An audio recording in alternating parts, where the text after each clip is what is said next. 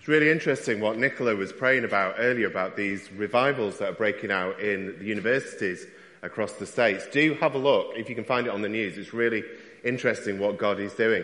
But one thing that has come up time and time again is when revival happens, it starts with confession.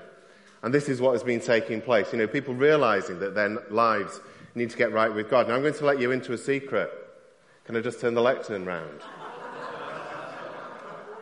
Can you see how tidy it is? But just as it was a mess the other week, let's just remember this is what God desires to do with us too. To start putting us back how He made us, to make us right with Him, and to fill us with His Spirit. I'm going to turn it round again so it doesn't distract you. But the lectern is now tidy. So this week, we're continuing in our series looking at reconnecting with God and reconnecting with each other. And we're going to look this morning at the topic of the spiritual gifts. Because if we're to be connected to God, we've got to be connected to God through what the Holy Spirit does amongst us. So we're going to be exploring that this morning. Now, there's been a lot of news this week, hasn't there? Lots of things have happened. Um, this news headline perhaps has not really um, been top of the agenda, but did anyone see this? Yeah, a few heads nodding. Basically, what had happened, somebody had written a letter 100 years ago, and it arrived last week. The post office said an error had happened. Uh, quite a severe error, I think, if it's 100 years late. The person to whom it was written, um, understandably, is no longer with us. They died uh, probably about 70 years ago or something. And this letter was not particularly interesting. The person who got it said it describes the person feeling miserable and having a heavy cold. So not really a kind of earth-shattering letter. But this week it's been Valentine's Day, hasn't it? What if that letter had been filled with somebody saying and offering, you know, unrequited love for somebody else? What would have happened then? What if this letter had included a job offer that somebody hadn't been able to take up? A hundred years is a bit of a long delay for either of those two things. That person's life could have actually been less than it could have been because that letter got delayed in the post. Thankfully, that didn't happen. But it just made me think, you know, sometimes as Christians, we live Christian lives that are far less than God has for us. We settle for less than what the Bible talks about. We settle for a Christianity that is not the same as what we find in the New Testament.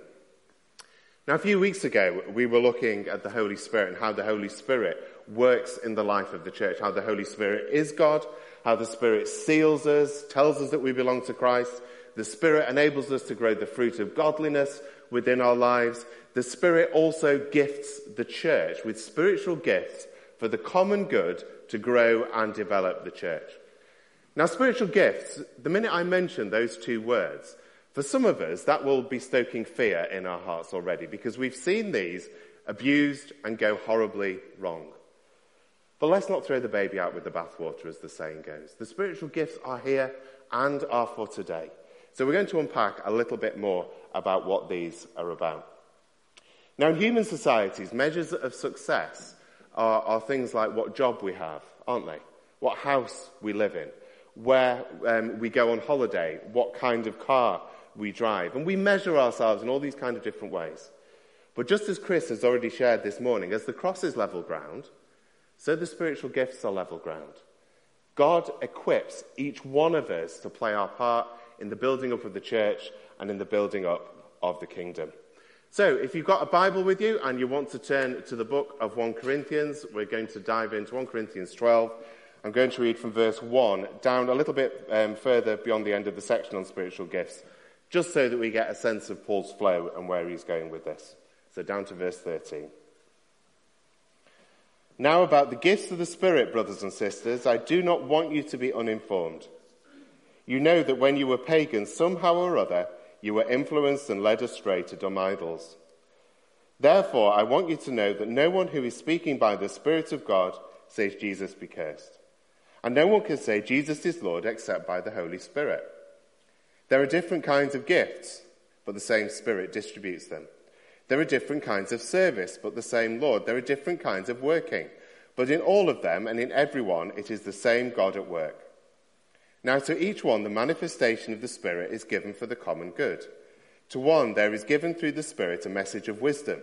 to another a message of knowledge by means of the same Spirit, to another faith by the same Spirit, to another gifts of healings by that one Spirit, to another miraculous powers, to another prophecy, to another distinguishing between spirits, to another speaking in different kinds of tongues, and to still another the interpretation of tongues. All these are the work of the one and the same Spirit, and he distributes them to each one just as he determines. Just as a body, though one, has many parts, but all its many parts form one body, so it is with Christ. For we were all baptized by one Spirit, so as to form one body, whether Jews or Gentiles, slave or free, and we are all given the one Spirit to drink. And so the body is not made up of one part, but of many. Let's pray again, shall we? Holy Spirit, we thank you that you give us gifts in able in order to be able to serve you, to serve the church, to serve one another. I just want to pray that you'll give us eyes to see what the Spirit is saying, ears to hear what you're saying this morning. So just open this passage of Scripture to us, and we pray that whatever it is that we need to receive from you today, we will receive. In Jesus' name, Amen. A number of years ago, we did look right the way through the book of 1 Corinthians, I don't probably about five, six years ago now. And um, the Corinthian church was a bit of a crazy gathering of people. That's to put it mildly. If you read the book of 1 Corinthians, you'll find that they were all over the show on all kinds of different things. Their sexual morality left a huge amount to be desired. They were bragging about spiritual one-upmanship. They thought, some of them thought they were sorted. And it was just chaos, basically. This church was chaos. And Paul, as the apostle who, was overseeing this church, it gave him just a few headaches. Um, it was a bit of a difficult church to try and iron out the problems. And one of the things that seemed to be underpinning all the problems in Corinth was a basic misunderstanding. And the misunderstanding was this the pagan world round about them was getting imported into the life of the church. And so the people within the church were living life still as Christians, but with a lot of pagan understanding sort of layered on top of the place. And so Corinth, Corinth was a spiritual city in the broadest sense of the word. Um, there were all kinds of religions there, pagan religions, mystery cults, all kinds of different things. And um, all kinds of things would go on in these religions. People would be involved in soothsaying, you know, looking to the future. People would fall into trances. There was temple prostitution. All kinds of things was going on. And what Paul needed to do was to give this church a new mindset a new framework in how to think about spirituality in the light of Jesus, not in the light of the pagan world in which they were living in. The only boasting that a Christian can do is in the Lord Jesus himself.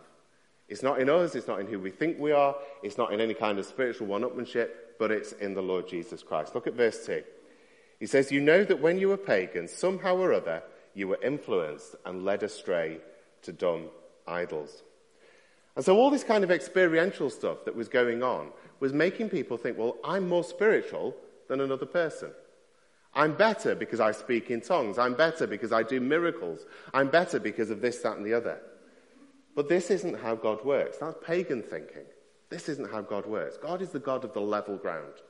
God gifts the Holy Spirit. Each Christian has a part to play. It says in verse 4 the same Spirit distributes them all. Now, we don't live in first century Corinth. If you read the Corinthian books, you probably think, thank goodness for that.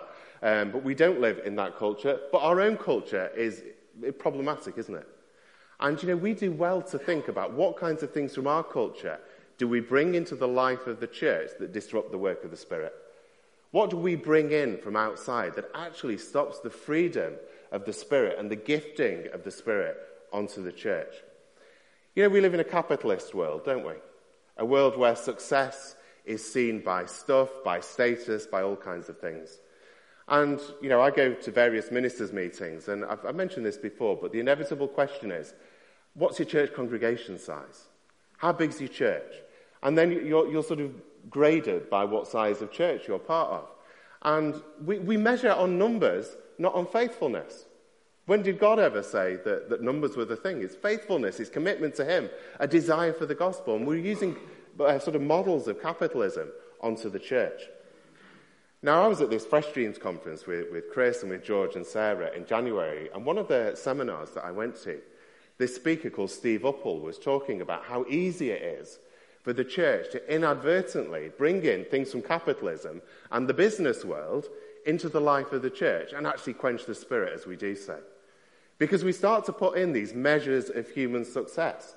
We start to put in the kind of working practices that would drive people rather than allow people to flourish as God has made them.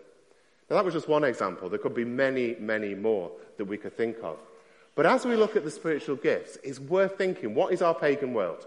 What is it that we do that might be quenching the spirit? But let's get in. Let's have a look at the spiritual gifts. What are they? Well, there's a lot of them. And the word gift is the same word that is used for birthday present in ancient Greek. I love that. These are God's freely given gifts to the church.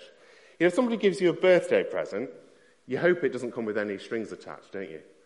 You hope it's just that's it. It's given freely, it's given um, out of love. Now, gifts, these gifts of the Spirit, as we go through them, they are abilities, they're callings, they're manifestations, they're ways of behaving, they're ways of um, being able to offer ourselves um, in sacrificial ways. And Paul makes it clear that every Christian, every follower of Jesus, is gifted in some way. Now, some people will suggest that actually what Paul is doing here in 1 Corinthians 12, what the Bible does, is it gives all this list of things, and then they're available to Christians at any particular moment, and God just gives you the one you need for that moment. Now, I don't actually think that's what Paul is on about. Um, you may disagree with me, that's absolutely fine. But I think what Paul is saying is that each Christian has a part to play within the body of Christ. Each Christian is uniquely equipped for some area of ministry service and some area of calling. Because just think about it if you've been given the gift of being an administrator, you don't want to be doing that for 24 hours and then suddenly find that God's called you to be a missionary the following day. And then the next day, He's going to call you to some kind of um, teaching ministry. That's not how God works. God allows us to grow these gifts, to nurture them, and to develop them. Now, I saw a couple of people get their phones out there, just taking a picture of that. I'm being very fancy this morning. I'll go on to the next slide. If you scan that QR code now, you'll not only get that list of spiritual gifts, but you'll get a document that explains what each of them are. So I'll just leave you a minute. Feel free if you've got a smartphone, get your phone out. If you've not got a smartphone, it's also been sent out in the weekly news. If that's no good, come to me and I'll print you one out. If you want a carrier pigeon, you're on your own. so I'll just leave a minute while you're clicking on there. Please don't read it while I'm preaching, if that's all okay. Please save it to read later. Has it worked? Yeah, we're getting thumbs up there? That's good. So let's have a look at what these various spiritual gifts are. So the first ones to look at are, are ones about knowing God's heart. Um, things like prophecy, knowledge, wisdom. Don't we need to know what God is saying into our world today? Don't we need to know what God is saying to the church? Not to be us just making it up, but to know what the heart of the Spirit is so we can join in with what the Spirit is already doing. Now we see all these gifts at work within the New Testament. Acts 11, 27 to 28, prophets are given insight by the Lord that a famine is about to hit the land. And it gives the church the chance to prepare. So it gives the church the chance to alleviate what otherwise would have been a period of suffering. Don't we need to know what is on God's heart? To know when to prepare for things, to know when to, to run with something, to know when to hang back. The gift of knowledge. Jesus in John chapter 4. The woman at the well, the Samaritan woman at the well, and Jesus has this incredible conversation with her. And he unpacks her life in front of her, knowing things that he couldn't have known as a human being. The Spirit of God working through him. And what it enables, a gift of knowledge, enables the Word of God to just go straight into the human heart. Because it's like God knows you. God knows you. Wisdom. Don't we need wisdom?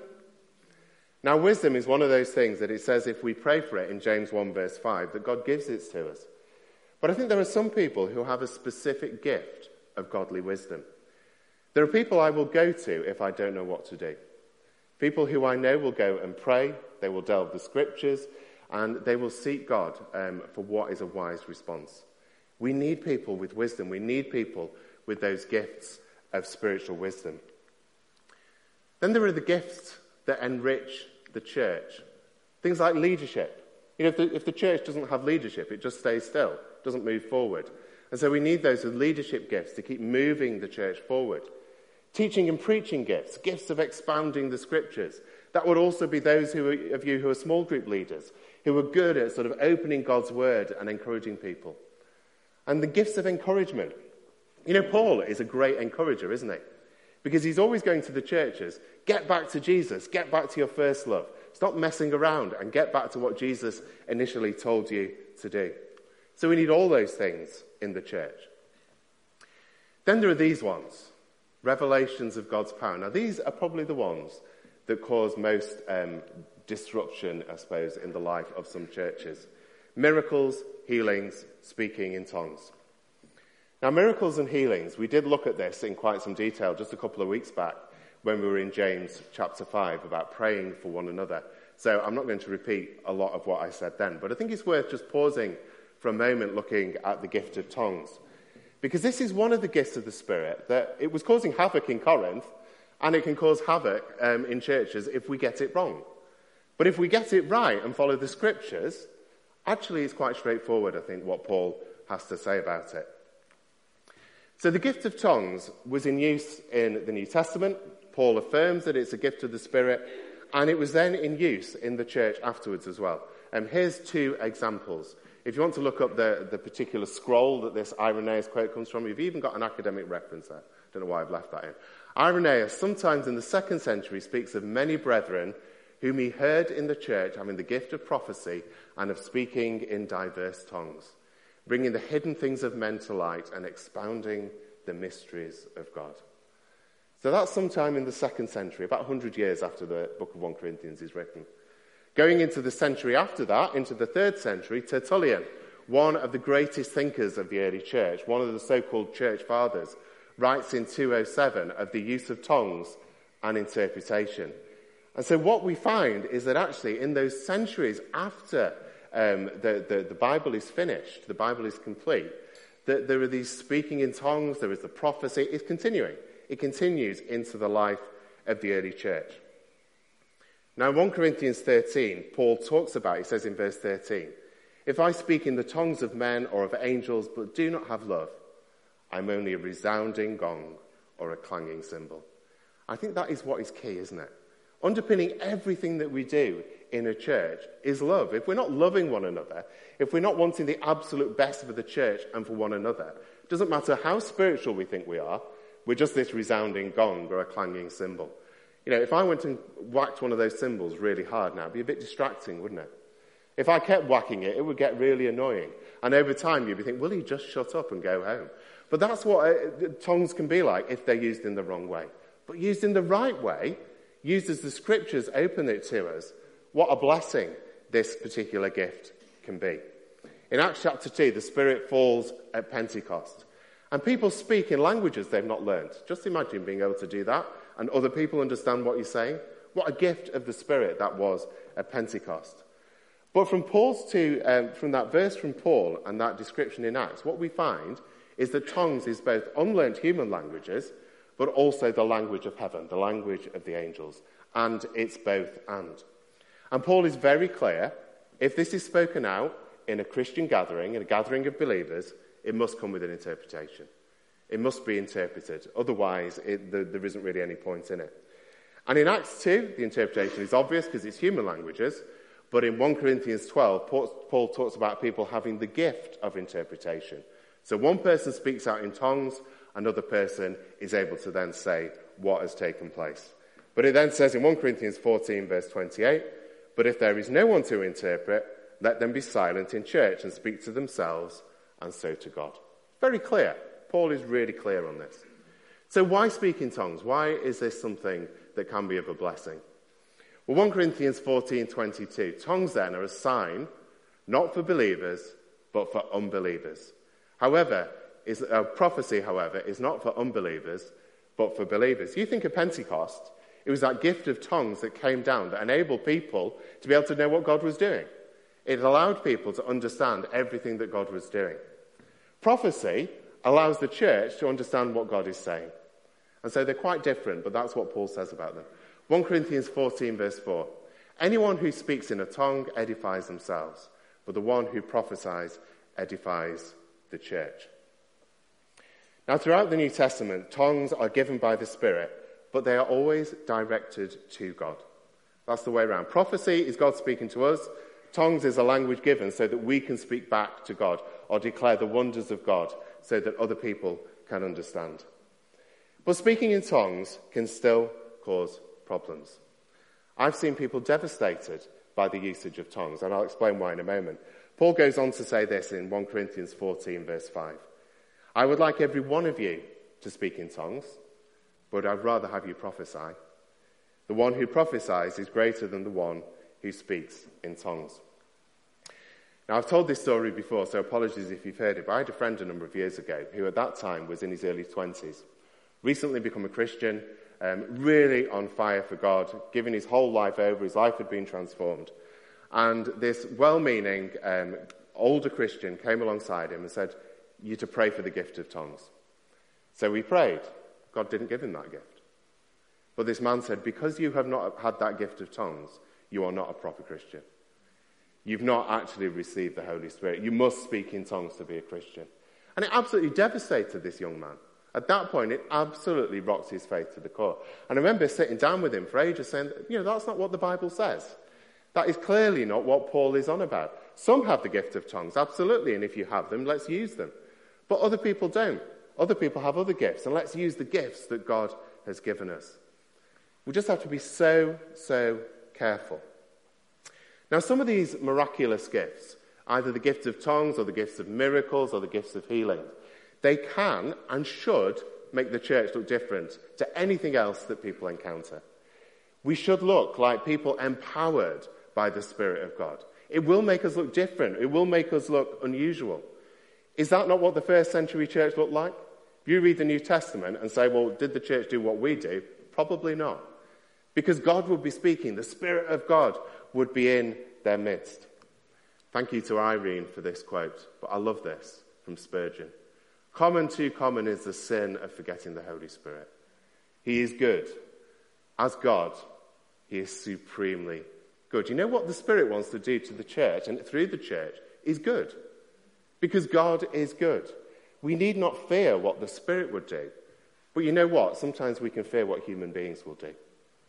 Sometimes as human beings, we can manipulate, we can get things wrong, we can get things out of kilter. But Paul says the gifts are for the common good. They are for the building up of the body, not tearing down. So if gifts are tearing the body down, then we have to look at how they're being used. Paul says they're to build us up for the common good. Paul is no fan of disorder or chaos. Absolutely not. Everything in decency and in order. He will berate the Corinthians for their lack of discipline. But in an orderly way, the church is called to be spirit filled, spirit equipped, and spirit empowered. Now, I said this a few weeks back when we were looking at the Holy Spirit, but if you do feel at any point in a service that actually God has laid something on your heart for the wider body to test and discern together, come and chat to whoever's leading the service, if it's uh, or the preacher or one of the leadership team, and we'll um, discuss that and see if that's something to be shared. We need to hear what God is saying. We need to be plugged in to what the Spirit is doing. Moving on, there are more gifts. Some of these we'll go through quite quickly. Gifts of self sacrifice voluntary poverty, celibacy, and martyrdom. Voluntary poverty, I say voluntary because this is not the same as poverty that happens due to human neglect or any kind of other types of poverty.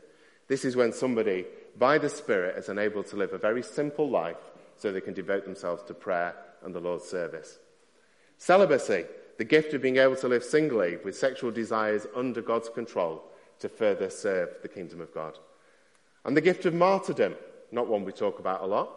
Um, but you know, Forbes magazine gave a statistic not long ago that says, certainly in the time since we've been in the building today, at least one person will have been martyred for being a Christian. 13 people in any 24 hours period are martyred for their faith in Jesus. Just think about that. This is not people who are Christians being killed for other reasons. This is people who they are being killed simply because they refuse to renounce their faith. They are martyrs of the Christian faith. Now, we will never know if we have that gift until actually we're put to the test. But it's one that I would pray, Lord, if I need to, would you give me a faith that is strong enough in you to be able to even lay down my life for you? We move on.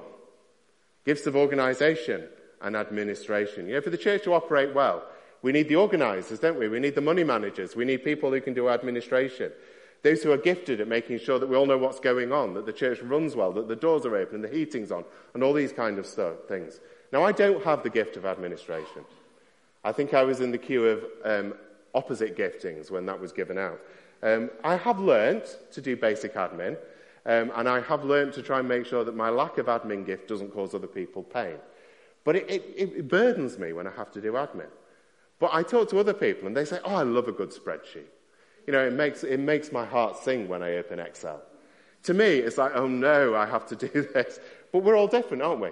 God gives us different gifts. Then there are gifts of growth, missionary gifts, people who are called to go by the Spirit to wherever, wherever it is, to proclaim the gospel. Gifts of giving. Now, I'm not talking about you know, just the standard every Christian should give and, and be generous to the, to the Lord's work, but people who just can't stop giving. You know, they just desire to give and give and give, whether it's money, whether it's um, their, their home open for, for Christian service, whatever it is. And gift of faith.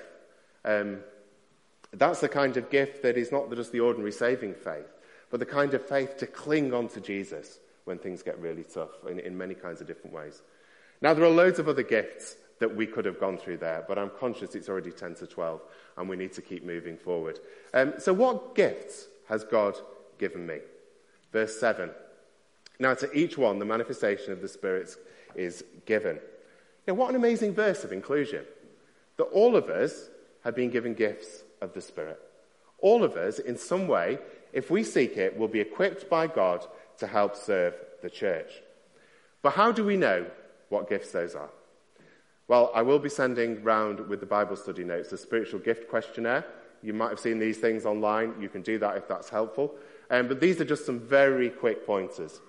One is a passion for one of the gifts, one of those areas that we've looked at this morning. Now, I'm unlikely to be gifted in something that I have no interest in or not really any interest in. But having a passion for something doesn't always mean I'm going to be interested in that, eh, going to be gifted in that either. Just to give an example, I have a real passion for youth work. Um, I have that passion for youth work because I see that I've got two teenage boys. I want them to come to know saving faith in Jesus and to have a lifelong life of discipleship. I also see it for all our other young people and want exactly the same for them. Personally, I'm not gifted at communicating with young people. And I see this when I go into chat and chill with George. Um, so I go in perhaps once or twice a month into the high school. We've now got 40 young people coming at a lunchtime to that group. And when George speaks to them, a hush descends on the room. And they all listen. When I speak to them, they're all shouting at one another. and it just shows me, actually, there are different gifts, aren't there? And it is so obvious. Some of us are called to do one thing, some of us are called to do another. Affirmation of those around me. Are people blessed by the operation of the gifts of the Spirit that I'm using? I'm on the interview panel for prospective ministers um, coming through the Baptist sort of process, and I'm on the stage where they go, the people come through to interview to me and to others when they're going to go on to a college. Um, and it's part of the discernment process. Is, is this person going to be a blessing to the churches in which they're going to serve. Um, and it's a really important process because actually, if we're operating in the gifts that God has given us, it should be a blessing to others, shouldn't it? It should be a blessing because it's for the common good. Now, seeking affirmation from others, you know, going around and saying, was that all right? Was that good? Is, is probably not the best thing to do. But having close friends or people we trust who will give us honest feedback about what we're up to in our lives, about how we're serving, is a real blessing and a real benefit.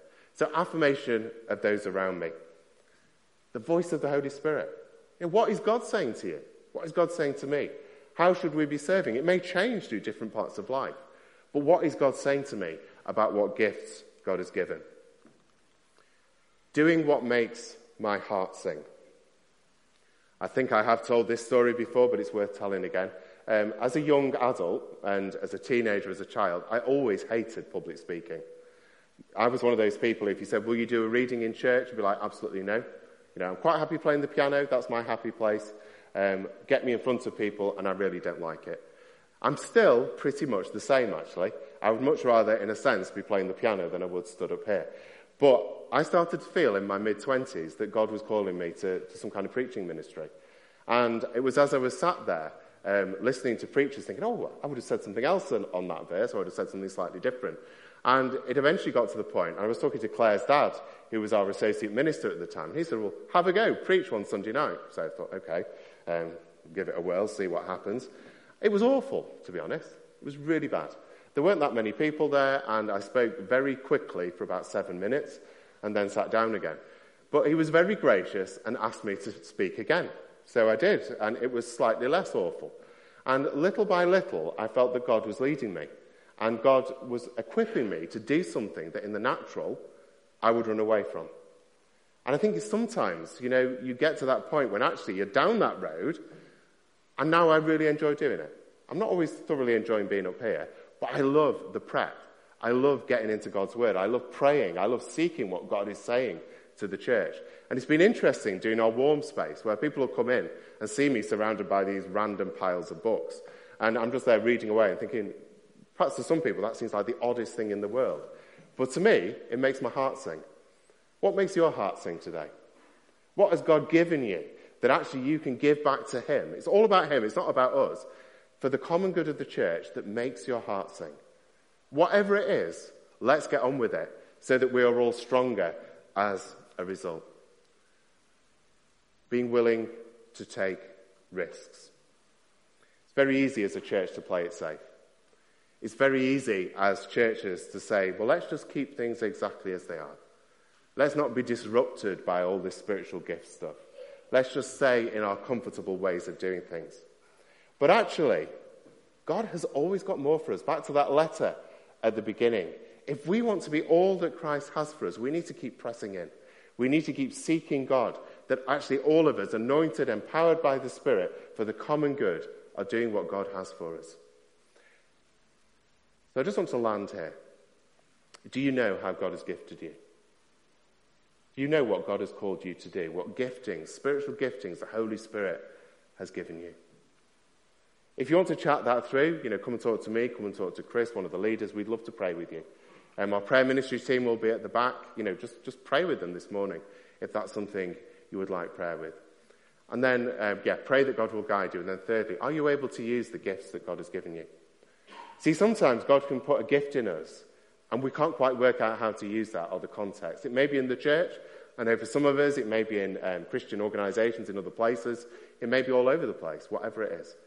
But are you able to use those gifts? Again, come and chat, and we'd love to, to help you in how you can use the gifts that God has given you. Can I just ask the, the worship team to come forward? I'm just going to pray for us, and I'm just going to pray that God will continue to stir in us whatever it is that His Spirit would do in us, through us, in our hearts, and by gifting and equipping us. So let's pray. Holy Spirit, we thank you that you are the gracious gift giver to the church, to build us up, to enrich us, to grow us. And Lord, we acknowledge this morning that when we fail to pursue the gifts, we are actually so much weaker as a result. That we don't have the power that you intend us to have. So, Lord, would you just anoint us afresh by your Holy Spirit this morning? Would you open our hearts to receive whatever it is you would plant into us? Would you give us the courage and the boldness to step out into whoever it is that you've called us to be? And Lord, would you help us to remember that it's not for our glorification, but it's for the common good and to see the name of Jesus glorified. So, Holy Spirit, just continue to minister. Just as we sing our next song, Lord, would you, would you be very present amongst us? For Jesus' sake.